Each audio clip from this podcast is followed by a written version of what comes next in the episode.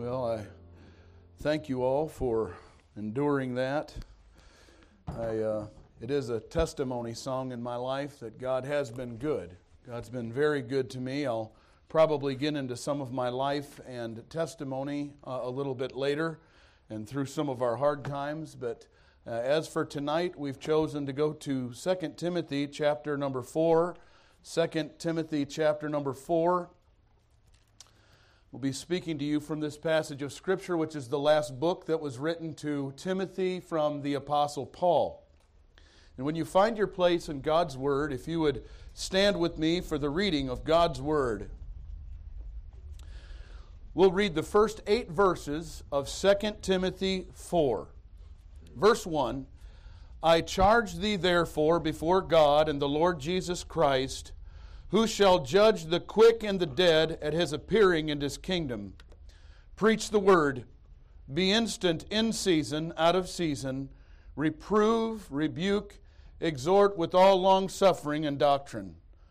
For the time will come when they will not endure sound doctrine, but after their own lusts shall they heap to themselves teachers having itching ears, and they shall turn away their ears from the truth, and shall be turned unto fables.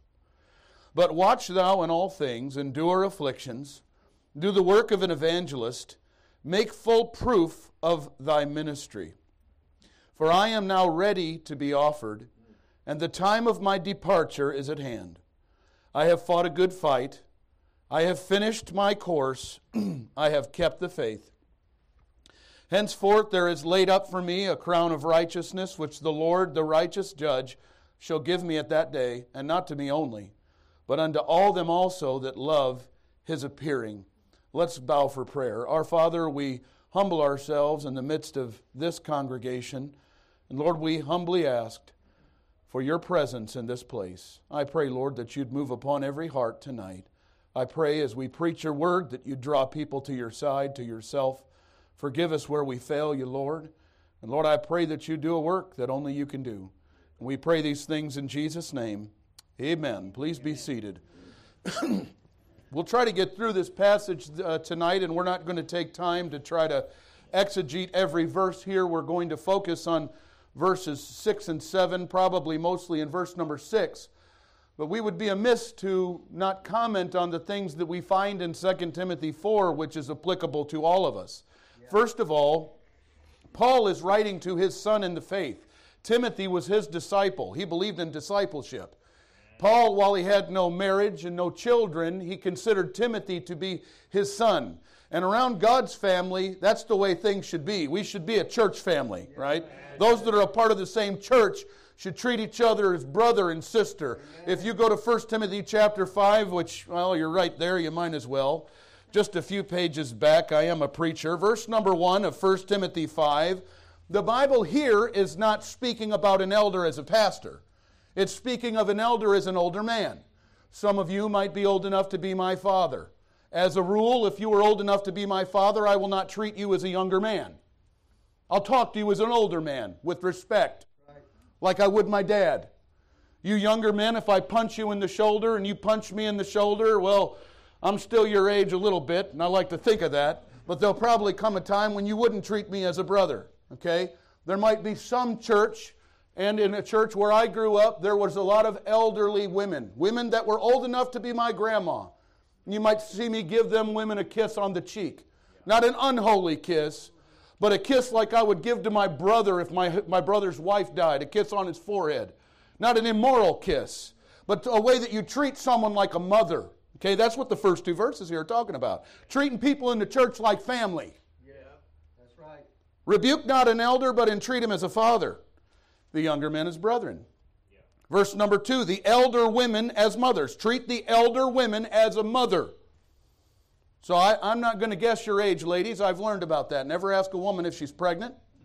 never ask a woman her age. You never do that. Don't do that. It's kind of like that guy who went out fishing and he put his long fishing poles in the back of a pickup truck and he shut the back of the pickup truck, truck and snapped off the end of his fishing poles. And then he looked at the camera and he said, Don't do that. Don't ask a woman her age. It's not good. Verse number three the elder women as mothers, the younger women as sisters. You got a problem if you ever look at your sister as not a sister. I have an older sister. I never looked at her as an object of affection, if you will, like I wanted to date my sister. Absolutely not. She's my sister. Yeah. That's the way God tells me to treat younger women in the church. As a sister. You'd never look at a sister impurely. A lot of people go wrong in these areas in the church. Verse number three talks about honoring widows that was were widow indeed. We're not going to go into all these things, but all I'm saying is that in the church, we're supposed to treat people like their family, even if we may not be blood family. Some people can't separate that. I got to be honest with you. I haven't gone to church with my blood family for many, many years. The people who I've spent the most time with are God's people. Many times they're closer to me in my life than my natural family, my blood family. But we're brothers and sisters in Christ. We're family. You know, in families, we teach about forgiveness and love. That's the first place where you practice forgiveness and love. And so, some people, they forget about all of that when they come to church. Wait a minute, we're supposed to treat people like we treat our family. People have a real issue with that. And you see a lot of uh, unjust treatment. You know, the Bible says this all over the Bible, and this is, you know, kind of a, an issue with me, is uh, that we're not supposed to be respecter of persons. That means if you require somebody to discipline their kids when you don't discipline your kids, then you're a respecter of persons. If your family gets treated one way when they make a mistake and another person's family gets treated another way when they make a mistake, that means you're a respecter of persons. God doesn't honor that, and He doesn't like it. It doesn't matter if it's the preacher, it doesn't matter if it's a normal church member, somebody maybe not be on staff. God wants us to treat people in the church house as brothers and sisters. That's what we've become a part of God's family. But the Bible talks about becoming a part of God's family by faith. And I'm on a big rabbit trail here, but the Bible says this But as many as received him, to them gave he power to become the, the sons of God, even to them that believe on his name. Aren't you thankful you became a part of the family? Aren't you glad that God didn't kick you out of the family when you made your first mistake after you got saved? Well, we ought to remember those things. You know, as God's people, we're supposed to be loving and kind and picking people up when they fall. But if you turn your Bible back to 2 Timothy chapter number 4, I ran that rabbit trail just to set the scene for Paul and Timothy not being blood relation, but Paul treated Timothy as a son in the faith. He cared for Timothy deeply. He's about Paul's about to take his last journey. He's about ready to depart this life. And he's talking to his son as other people in the Bible were able to do. You know, one of the greatest blessings you may have in life is to be able to give your children a charge before you go on to meet the Lord. If you're still in your right mind during those days, before they put you on the medication to take away your pain or whatever they're going to do at your end of life care, if you still have your mental faculties, it'll be a wonderful thing if you're able to charge your children before you go on to glory. And let me encourage those of you who are getting older. If you have not taken the time to give your testimony to your children, please do it now. Please tell your children how you got saved. If you have a wayward son or daughter, take an opportunity gently to let them know what your wishes for them are. Don't wait till it's too late, till you can't think cognitively anymore to give those messages. David was able to talk to Solomon at the end of his life, and he said, Son, it's now your time to be a man. It's now your time to run. My day is done, now it's your time. And he said, Gird thyself up as a man. Yeah. He run your race. So here Paul's doing the same thing. He's setting his spiritual house in order. He's trying to instruct Timothy, hey, Timothy, here's some things that you need to know before I go on to meet with the Lord. Verse number one, he charges Timothy and he reminds him who we serve the Lord. I charge thee before God and the Lord Jesus Christ. And he reminds Timothy of the coming judgment. Who shall judge the quick and the dead at his appearing in his kingdom? This is referring to the, being, the Lord being the judge of the lost and the saved. The Bible says this, so we know and we know that every one of us shall give an account of himself to God. You will give an account of yourself to God, lost or saved. You're going to stand at a judgment. Turn your Bible to John chapter number 5. John 5. Another preacher's rabbit trail. My forgiveness. John chapter number 5. I believe I have the right passage in the Bible. One of the marveled knots in the Bible Marvel or John chapter 5 and verse 28. As we read, I want you to think about what the scripture's saying here in the Gospel of John. Verse 28 Marvel not at this, for the hour is coming in the which all that are in the graves shall hear his voice. Now it's talking about two different judgments right here. And shall come forth, verse 29, they that have done good unto the resurrection of life, and they that have done evil unto the resurrection of damnation. Two judgments. In the Bible, there are two judgments. One of them known, is known as the Great White Throne Judgment. You can read about this in Revelation chapter number 20, where from the Isle of Patmos, John saw a great white throne and him who sat on it, uh, from whose face the earth and heaven fled away, and he saw the dead, small and great, stand before God, and the books were open, and the dead were judged out of those things which were written in the books.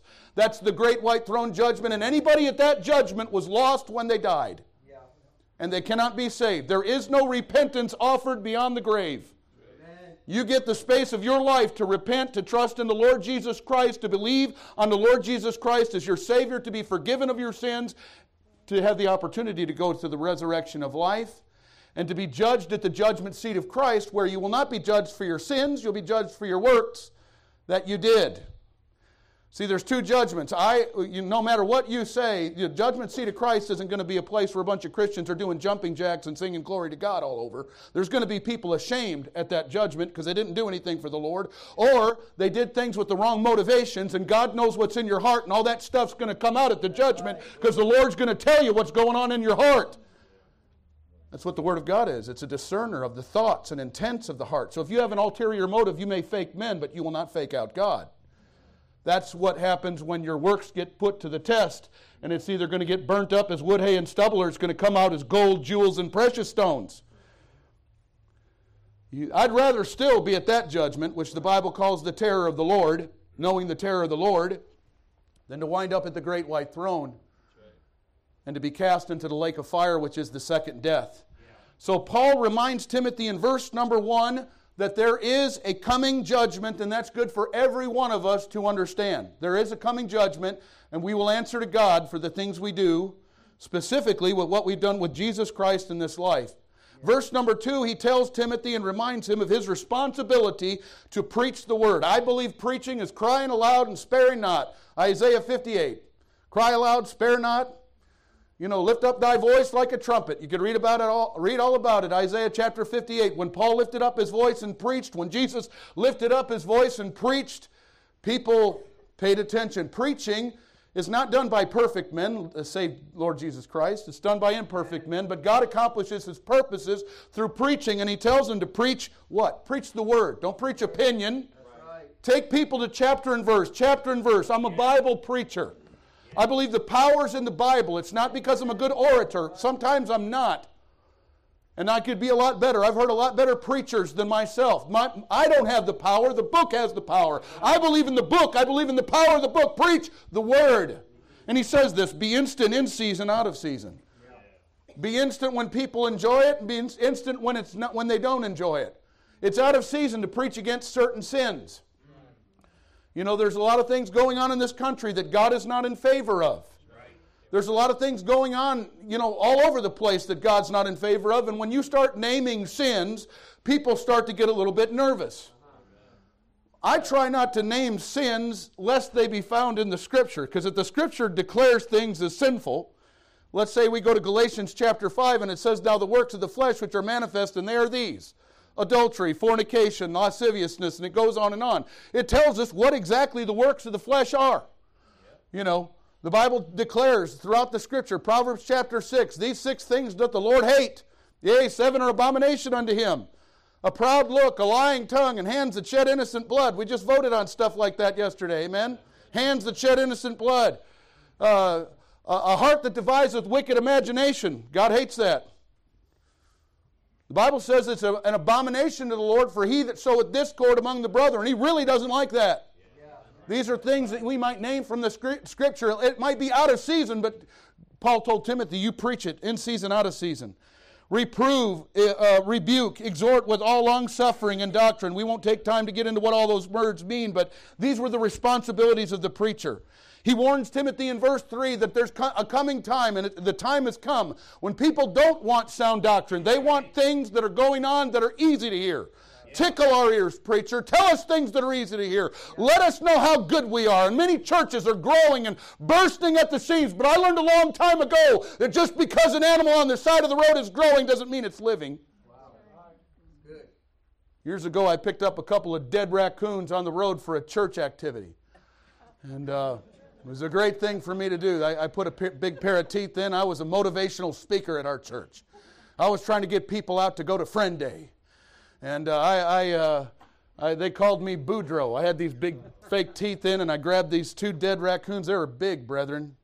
They were a whole lot bigger then than when they first got killed. And I put them in the trunk of my car in a garbage bag, and me and my wife went out with one of them old style camcorders, and I had a cowboy hat on my head, and I was talking like I was from the South. And I, I laid those I laid those dead raccoons out right on a, a strip where somebody had burned out toward the pastor's house. And I, I, said, okay, this is perfect. So I had Loretta get out, and she was videotaping me, and she wasn't for the whole thing. She's not, she doesn't have the humor that I have. But I said, would you look at this driver? I said, not one, but he got two raccoons. And I laid them raccoons right on that racing strip, right there. Had let, made it look like somebody had peeled out and run over two raccoons. Well, I just heard a story about some guy down in Alabama who had put a, a, deer which he thought was dead in his back seat. You ever known these rednecks and they see a, dead, a deer and they put him in the back seat of their car and, you know, this guy found out the deer wasn't dead, he was just knocked out. And so uh, the deer got up and beat the fella to death right in his front seat. It was a true story.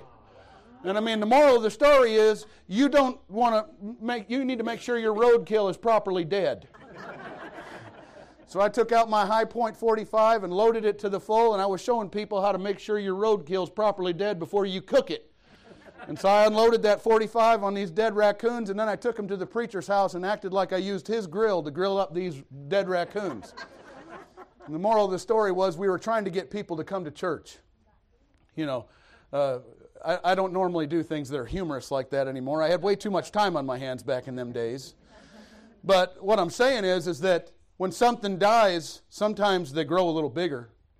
I tried to cut open a dead deer one time that was given to me, and man, when I cut and made that first cut, I smelled something pretty fiercely bad. And for some reason, when I sometimes flip the channels on TV and see these preachers who look like they have teeth that look like the keys on a grand piano and their church is busting at the seams, and they never use the word sin, and they don't believe in hell, and they won't say hell, and they tell everybody, no matter how wicked they are, that everything's cool between them and God, and God loves you, and He wants you to be rich, and He wants you to be blessed. The first thing God wants you to do is to be saved. You can be rich and not be saved, and it doesn't matter how rich you are if you don't go to heaven when you die. And so there's a difference between swelling and growing, and many churches today have forsaken the old paths of preaching on sin and salvation because they want to fill the house with people who enjoy not being preached to. In fact, churches have been started around this country that were started by marketing surveys and not by the Word of God. They'll baptize you any way you want to be baptized. You want to be sprinkled? You want to be poured on? You want to be immersed? You want to be immersed by your father, your brother, your husband? Do you want to you want to, you want to do this? You want to do that? How do you want church? We don't want preaching. We want a dancing. And we, we, want, we want plays. We want 15 minute sermons. We want services on Saturday night and not Sunday. We want, to do, we want more activities than we want the spiritual things. And hey, some of those churches are doing awfully well. The offerings are coming in, they're doing great. But Paul said the time will come in verse number three, and it has, when people will not endure sound doctrine They'll heap to themselves teachers having itching ears, and they turn people's ears away from the truth. In verse 5, he tells Timothy to do several things. He tells him to watch, to endure, to do the work, and make proof of his own ministry. And all of us who are ministers ought to be doing that. We ought to be doing our own, we ought to be living our ministries out, reaching people, doing what we can to be an influence on the generation that we are influencing here. But in verse number 6, Paul says these words, and this tells us that Paul had a greater hope. You know, death wasn't feared by Paul. Some people get to a point where they're fearing death. Yeah. I'm ministering to a lady right now, and she's she's nearing the day when she's going to be meeting the Lord, and she's starting to get these what we would call night frights. She's, she's got a bad heart. It's not going to get any better. Her body's not going to get any better. It's been worn out by years of, of living, and God doesn't design us to live forever. We're all going to go some way, sometime. But I hope that you're like Paul. I hope that you could say, when you're coming to the end of your life, if you can prepare for the day of your death, that, hey, I'm ready. Paul said, I'm ready. Paul was ready for a lot of things in his life. In verse number six, he says, For I am ready to be offered. One thing that we know that Paul was ready for, I believe that he was ready for salvation. He was ready for salvation in Acts chapter number 9. Turn your Bible quickly back to Acts chapter number 9. Paul wasn't just ready to go to heaven. The reason he was ready to go to heaven is because of this story right here in Acts chapter number 9. Acts chapter number 9 tells you a story of a man of, named Saul of Tarsus. The Bible tells you what he was doing when the Lord found him on the road to Damascus. Bible says in verse 1 And Saul, yet breathing out threatenings and slaughter against the disciples of the Lord, went unto the high priest and desired of him letters to Damascus to the synagogues, that if he found any of this way, whether they be men or women, that he might bring them bound to Jerusalem. Paul was going after men and women. He's coming after you and your wife, sir.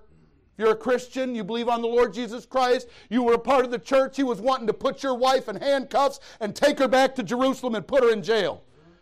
In a rat infested prison. Not to be fed well, not to be treated properly. He was going after anybody who believed in Christ because he hated these people. But something had been going on in Paul's, uh, Saul's heart that only he knew.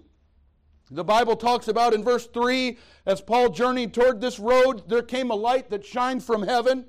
And he fell to the earth in verse 4 and heard a voice saying, Saul, Saul, why persecutest thou me? What did he say next?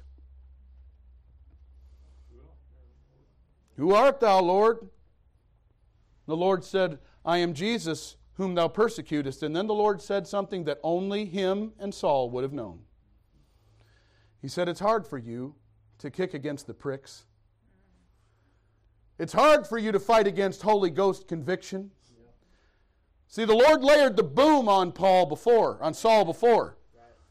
The only time I can think of when the Lord started laying the boom down on Saul was when he saw Stephen get stoned two chapters before in Acts 7. He was holding the coats of those who were throwing the rocks at Stephen. And he saw Stephen look up to heaven and say, and, and see the Lord receiving Stephen. And I believe that this whole situation, the sermon of Stephen, touched Saul's heart. The death of Stephen had done something in Saul, and, it and he knew it. And Jesus says, It's hard for you. It is hard to fight Holy Ghost conviction. I am not a Calvinist. I do believe that you can resist the Holy Ghost. In fact, that came from Stephen's sermon. If you can't resist the Holy Ghost, why is one of the best preachers of the New Testament preaching that you do always resist the Holy Ghost as your fathers did, so do ye. You're just like daddy. That's always a good, good thing to say to your spouse, right? You're acting just like your mom or dad. That is not a good way to handle a family fight. Here, if you look at what Paul or Saul responds to in verse number six, if you find the sinner's prayer in this passage of Scripture, I'd like to hear it. If you find where he said, Lord, I'm asking you to save me at this point, I'd like to see it. But something happened between verses number 5 when the Lord told Saul what was going on, and verse number 6 when he, trembling and astonished, said this a total change in attitude from verse 1 Lord, what wilt thou have me to do? If that's not a cry of a saved person, I'd, I'd ask you to show me what is. First, he's breathing threatenings and slaughters. Now he's saying, Lord, what would you have me to do? And the Lord tells him to go on into the town to wait, and there he was baptized in water by a guy who called this man brother. Ananias called him brother. I preach a, a message from this uh, called From a Blasphemer to a Brother.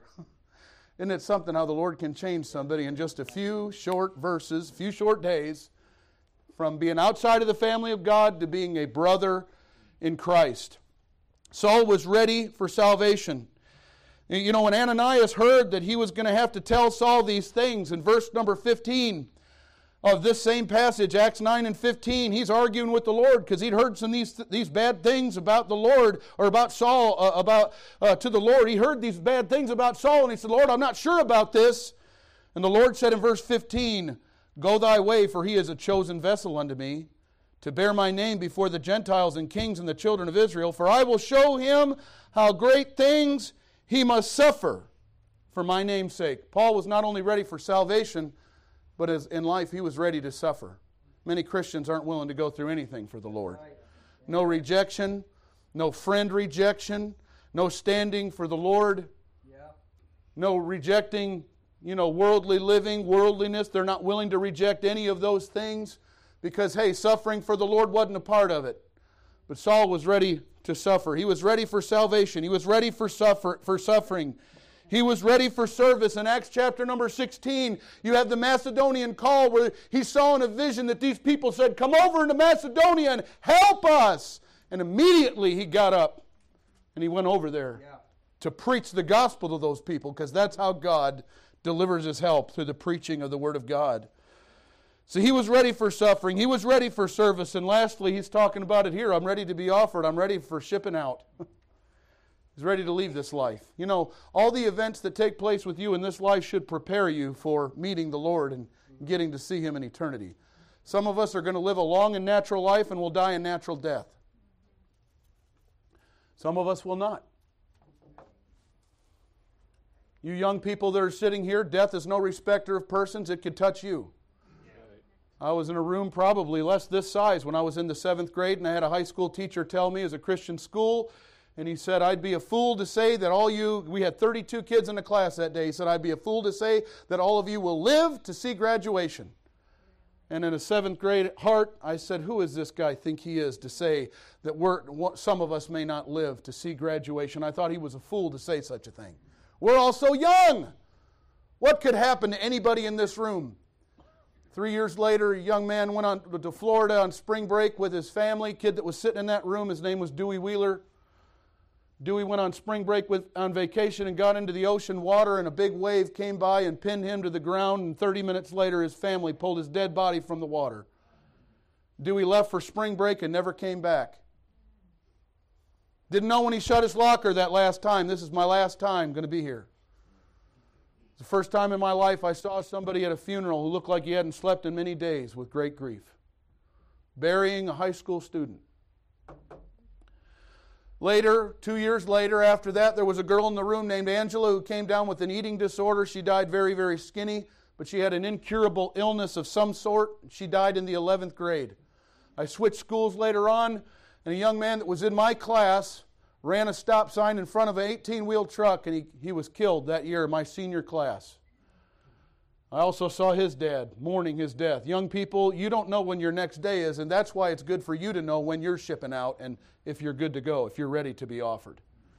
That's why you don't put off salvation because tomorrow's not promised to anybody. You say, Well, you're trying to scare me into getting saved. I'm not trying to scare you into anything. I'm just telling you that death is no respecter of persons, and if God's working on your heart for salvation, you need to respond to God when He's talking to you. Earlier this week, we were having a staff meeting here at the church where they were talking to me about how, things are done, and a closet door ended up opening up. And inside that closet door, there's a little sign that God used in my life. It wasn't the same sign, but it looked just the same. It it had the verse on it where it said, For what shall it profit a man if he gain the whole world and lose his own soul? And see, young people, when I grew up, I didn't have a cell phone. And we didn't have a TV in my room or a radio. I wasn't allowed to have those things. But when I went to church and walked down the basement stairs to go to junior church or to Sunday school class, they had that verse hanging up on the wall. And God took that verse, and in the heart of the night, in the dark of night, I'd lay down in bed and think about what, what would it matter if I became a rich man but then died and went to hell? Because that verse spoke to me. The same sign is in the pastor's office in a, in a closet. That verse spoke to you. You see, a lot of the stuff that God doesn't deal with you about is because you're giving God absolutely no time to talk to you.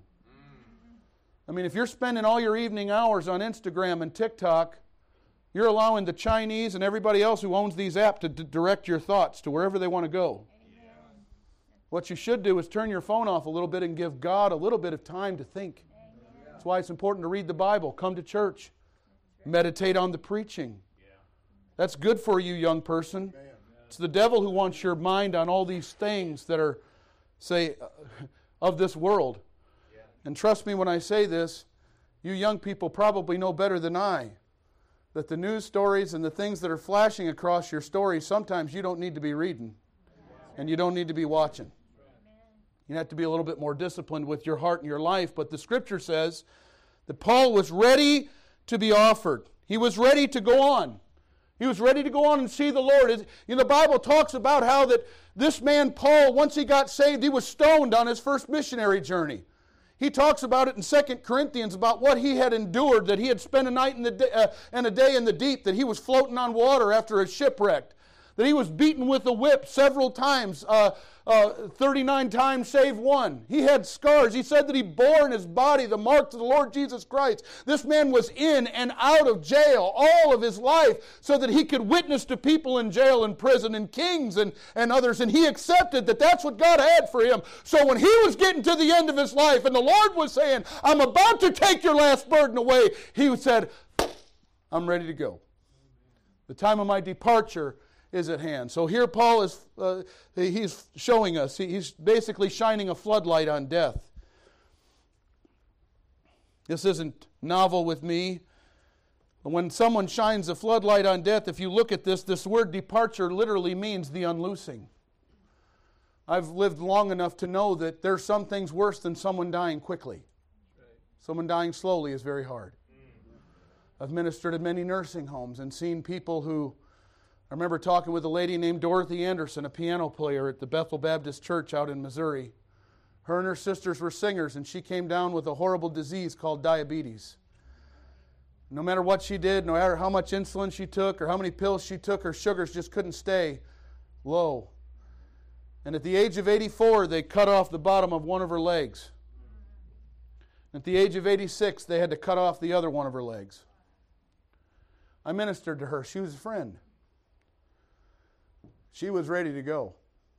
When they cut off her second leg, she knew it was a death sentence. She couldn't get up no more and walk. They weren't going to give her prosthetics. You know, when they, when they cut her second leg off because that leg was going to kill her from an infection, it was below the knee. I had to find where she was, and it was the week of Thanksgiving. I was trying to figure out where they put Dorothy, my friend, who's going through this terrible illness. Husband's gone, family's gone, living in other places. And God put me as one of her ministers. I found her in another home, another nursing home. You know what she said to me the week of Thanksgiving? She looked me right in the eye and she said, I've got so much to be thankful for. You know, earlier that week, I, I wasn't thanking God for some of the things going on in my life, and I started thinking about that. Here's a woman who's lost everything, has no family left. Now she doesn't even have her legs. And the first words out of her mouth is, I've got so much to be thankful for. You know, some of God's dearest saints, when they come to the end of life, when this floodlight is shown on death, some of God's dearest saints, hey, they're not, they're not wanting to stay any longer. Paul said, I'm ready to go. I'm ready to be offered. And he said, The time of my departure is at hand. This floodlight on death, him being unloosed, this was a, a prisoner's word. The word departure it means to release, to set someone who is shut up in a dungeon to be set free, loosed, the unloosing. I was listening to about a, uh, a man earlier in the week, Brother Bruce Martin was talking about a preacher friend of mine who was in Mexico and got a little trouble when he was driving a car and somebody ran out in front of him and something happened where he wound up in jail and he had to spend two days in jail.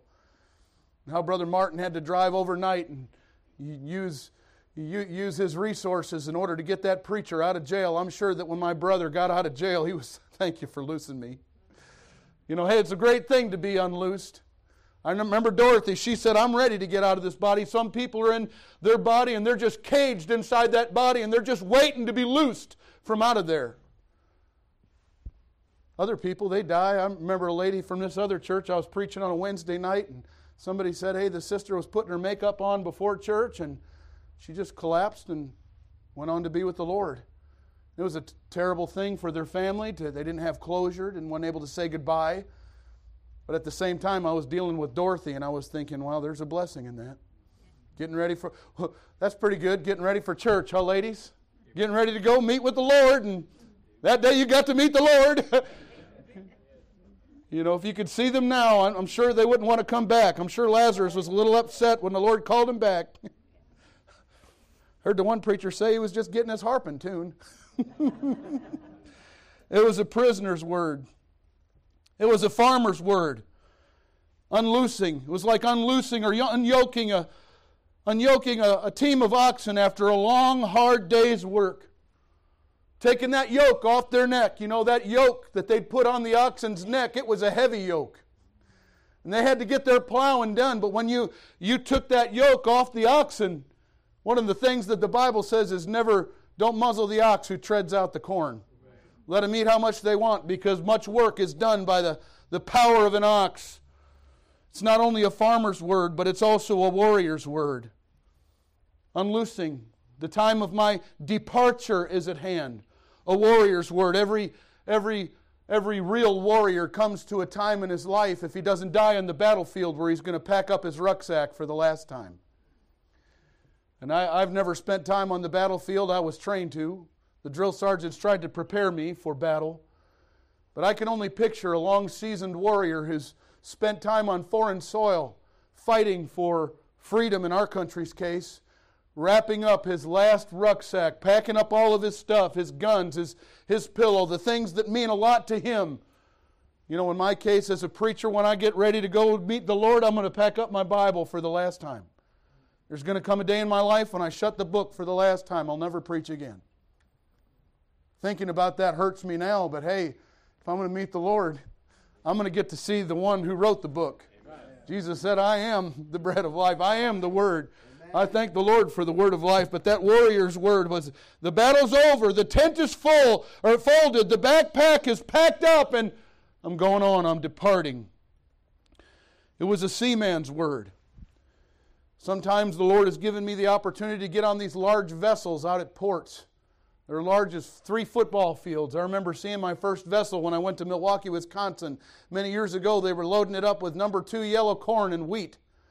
Where they got that wheat from, I don't know. But all I know is that there was these huge cargo holds, and my job was to take pictures of this stuff going down there and take samples out and make sure that they didn't, weren't infested with bugs.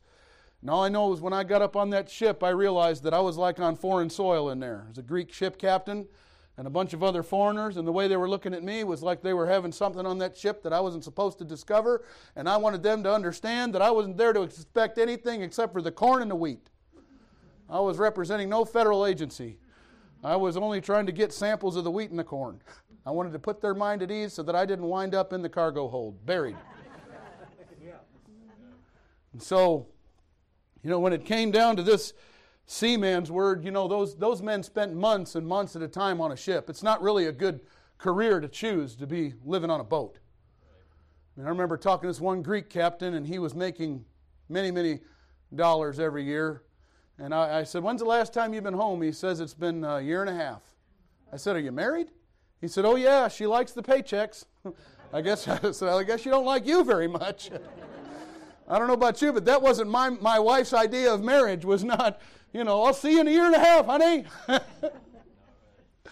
that's, uh, that's not a good thing to do, but, you know, those men who work at sea, they get to see a lot there's going to come a time when their body can't, doesn't have the capability to get on those vessels anymore. Climbing up them stairs, they're going to be packing up for the last time. I'm ready to depart. He used to work with a guy on a roof. Name was Don Hoke, and he's up in his upper 70s now. Strong as an ox, short man, very muscular, lived off his land, killed a bunch of chickens for me when I lived in Missouri with his bare hands. It was wonderful to see. I never, never knew what the term chicken with his head cut off looked like until Don Hoke came to my place. One of the guys in my church said, I'm going to give you nine hens and one rooster because I had a chicken coop. Now I'm from Detroit. I was a city boy. I didn't know nothing about raising chickens.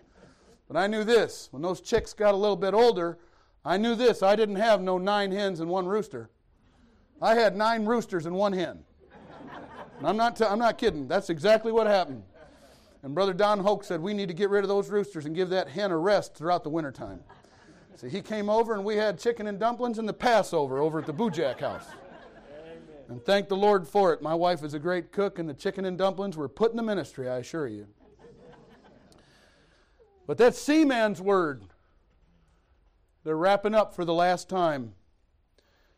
There was another word I heard one time, and you know, as you get older in life and you start considering the ways of life and the valleys and the winding road that life has, he said, This word is a philosopher's word.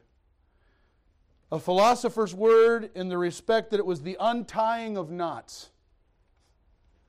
You know, it was, a, it was an old songwriter, and we'll bring this to a close this evening. It says it's 9 o'clock over there, but I have a hard time believing I preached that long. Somebody didn't change that clock. You might have thought I was the Apostle Paul trying to preach till midnight and Eutychus falling out the window.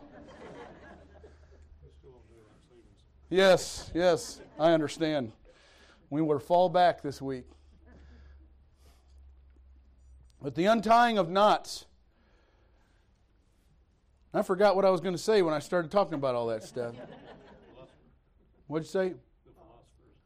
It was a philosopher's word. Yeah, I know. I had, I had a line of thinking that I was going, and I lost it when I looked at the clock. I thought, good night. If I preach till 9 o'clock, I, I, I usually wouldn't preach no hour and a half now. Yeah, this, he was long preaching, that Eutychus fell out the window.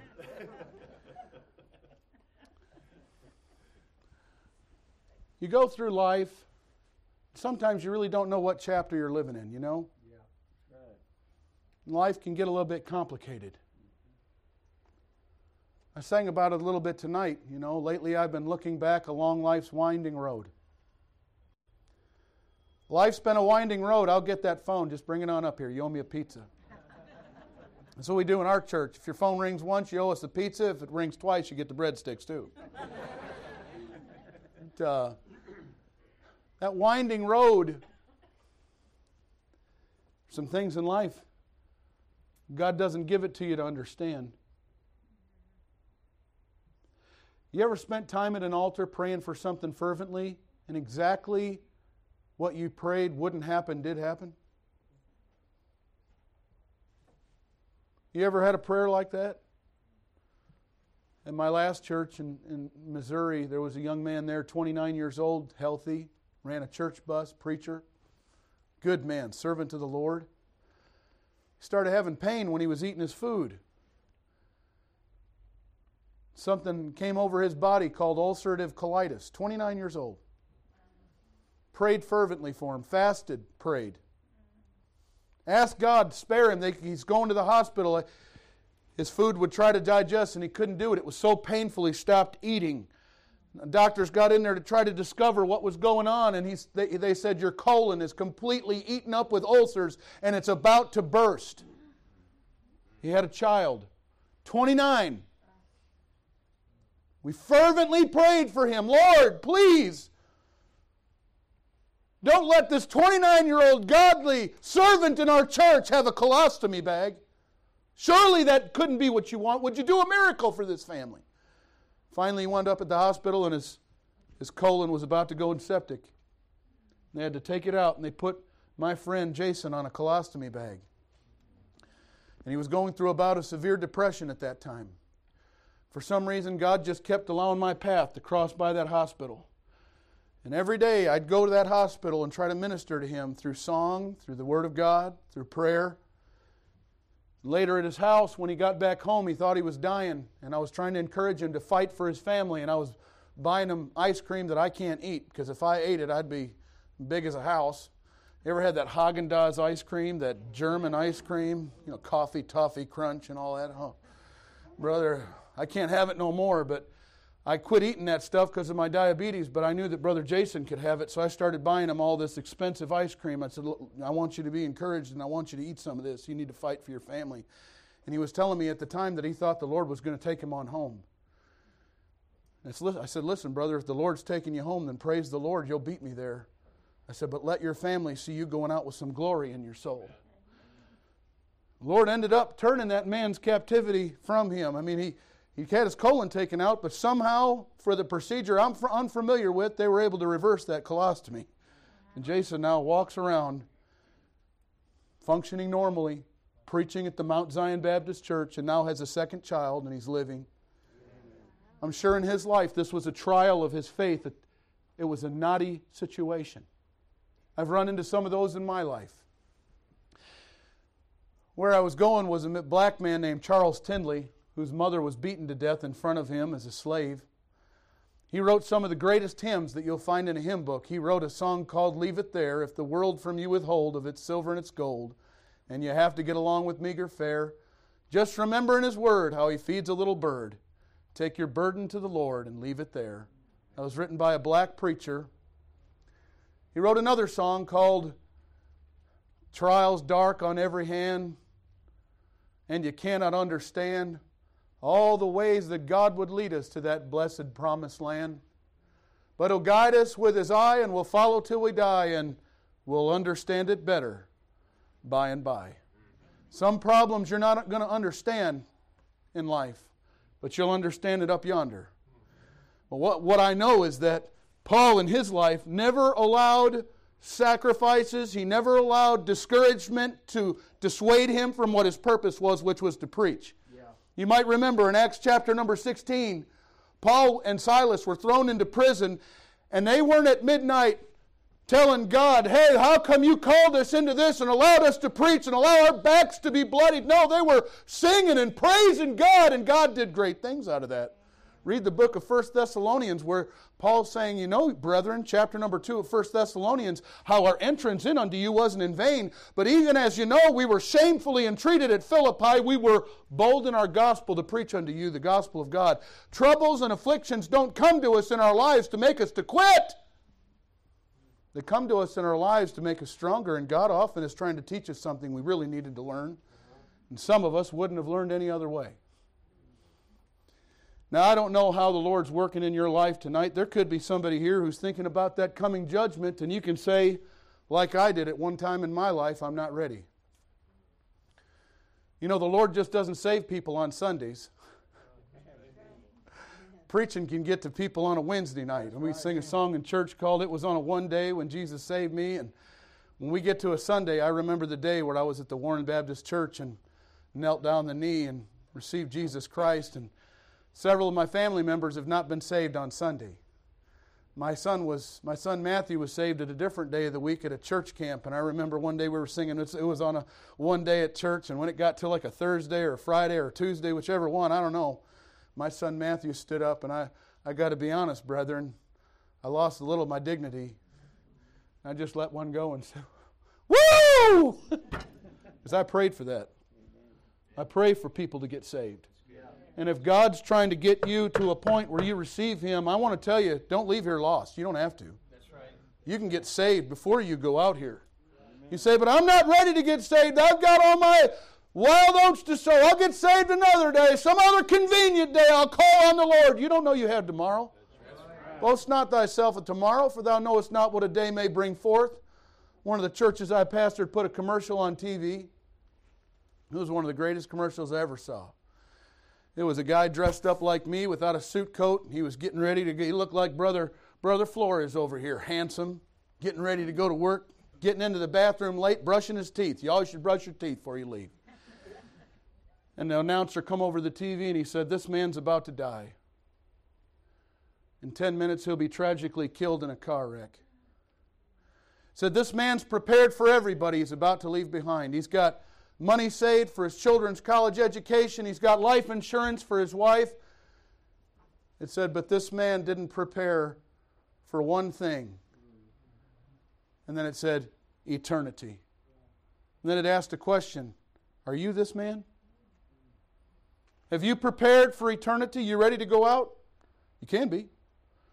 Bible says that God's not willing that any should perish, that all should come to repentance. The Lord wants you to be saved. In fact, He's done everything He's going to do for you to get saved, and that is shed His blood on Calvary. He died on the cross for your sins according to the Scriptures. He was buried and He rose again the third day according to the Scriptures. And He promises to still work on your heart through preaching. And if He's doing that today, He's done everything He needs to do. All you've got to do is respond and receive the message of the truth.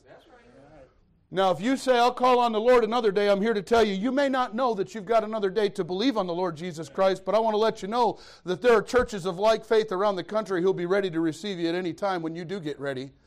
But if you take your life and your soul into your own hands and you go out into eternity, you were warned.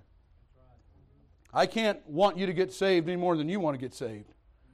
I can preach to you, I can invite you, I can tell you the Lord loves you, but You got to make that decision for yourself. And you might see me looking at these young people because they got big decisions to make. But you could be sitting here as an older person and you could even be a member of the church and still need to get saved. I remember a deacon in our home church named Billy Johnson who was under conviction for weeks and he didn't want to get saved because he was saying, What will people think of me if I get saved? And one day he got over himself and ran down the aisle and nearly tackled Brother Paul McWhorter and he screamed out, I'm lost. I was just a little boy, and I respected Billy Johnson. I said, Good night. If he's not saved, who could be saved? He was a godly man. But you know what he was doing? He was putting on a front for all those years. I remember another man who used to play guitar with Chet Atkins. His name was Don Merriman. He's on with the Lord now. He didn't believe the Lord could forgive him. He was in Nashville, Tennessee, and married, and he made some mistakes in life, and his wife forgave him, and he didn't feel like he was worthy of even her forgiveness, but sure didn't believe that God could forgive him. And I remember in church hearing the preacher preach similar messages to this one and hearing Don just moan out, calling out to God. He just didn't believe that God could forgive him, but one day God broke in on his soul and Don got saved down at the altar. So I don't know how old you are, how young you are. One thing is for sure if you don't know you're going to heaven when you die, you can know and you should know. And I want to invite you to know hey, Paul said in verse 6, I'm ready. I'm ready to be offered. And he said, The time of my departure is at hand. Are you ready to go? If you're not saved, you're not ready to go. I want to tell you, some of you may be ready to go, but you got other things to do. You got some things in your house to set in order. Some of you haven't served the Lord the way you know you ought to be serving the Lord. Some of you don't have your life in a place where you'd be happy if the Lord came back finding you in the position that you're, you're in, doing the things that you're doing. And if that's your case today, I know there's no altar down here, but there's a front row and there's a chair. I know this place probably doesn't see altar calls very often, and this wasn't a typical Wednesday night service. But how about it? If the Lord's spoken to you, why don't you just turn your chair into an altar? Somebody in here may need to get saved. And if you do need to get saved and you're a young person and you need help, when you bow the knee to the Lord, you just lift your hand up and somebody up here will be looking. They'll only come to you if you lift your hand for help. Others need to pray about other stuff. Whatever it is that God has done in your heart tonight, whatever He's working in your heart about tonight, just be obedient to Him. Let's stand together with our heads bowed and our eyes closed. Maybe the Lord's spoken to you. Maybe the Lord is wanting something from you tonight. Maybe He's spoken to you about the matter of salvation.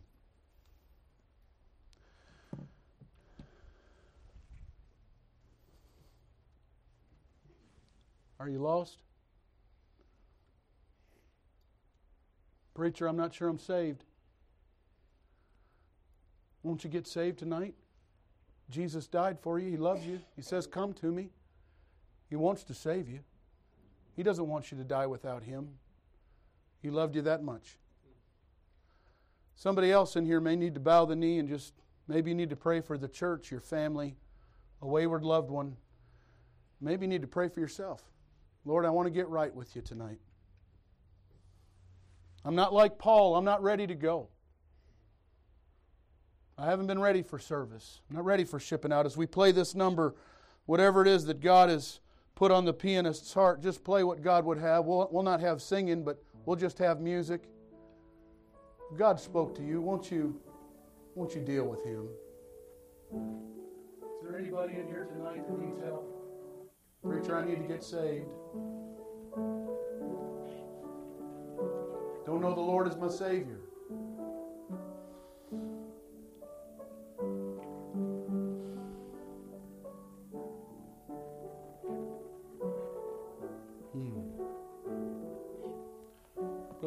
Let's have a word, a verse of invitation.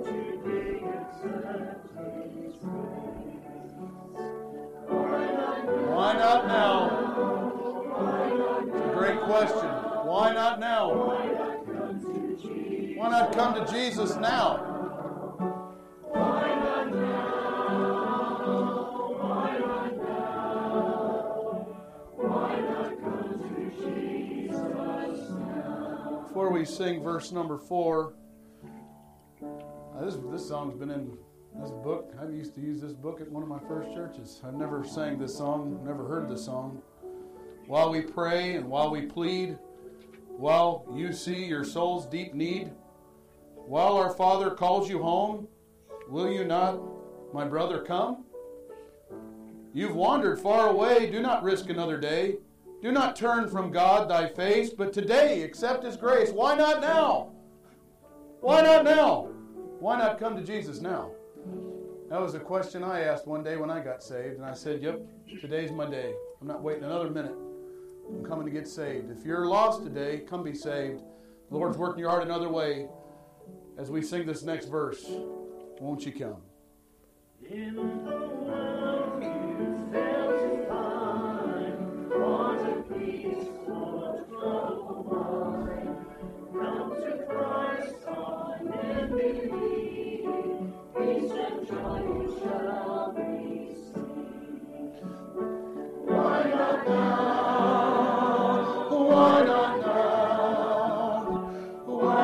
Come to Jesus now?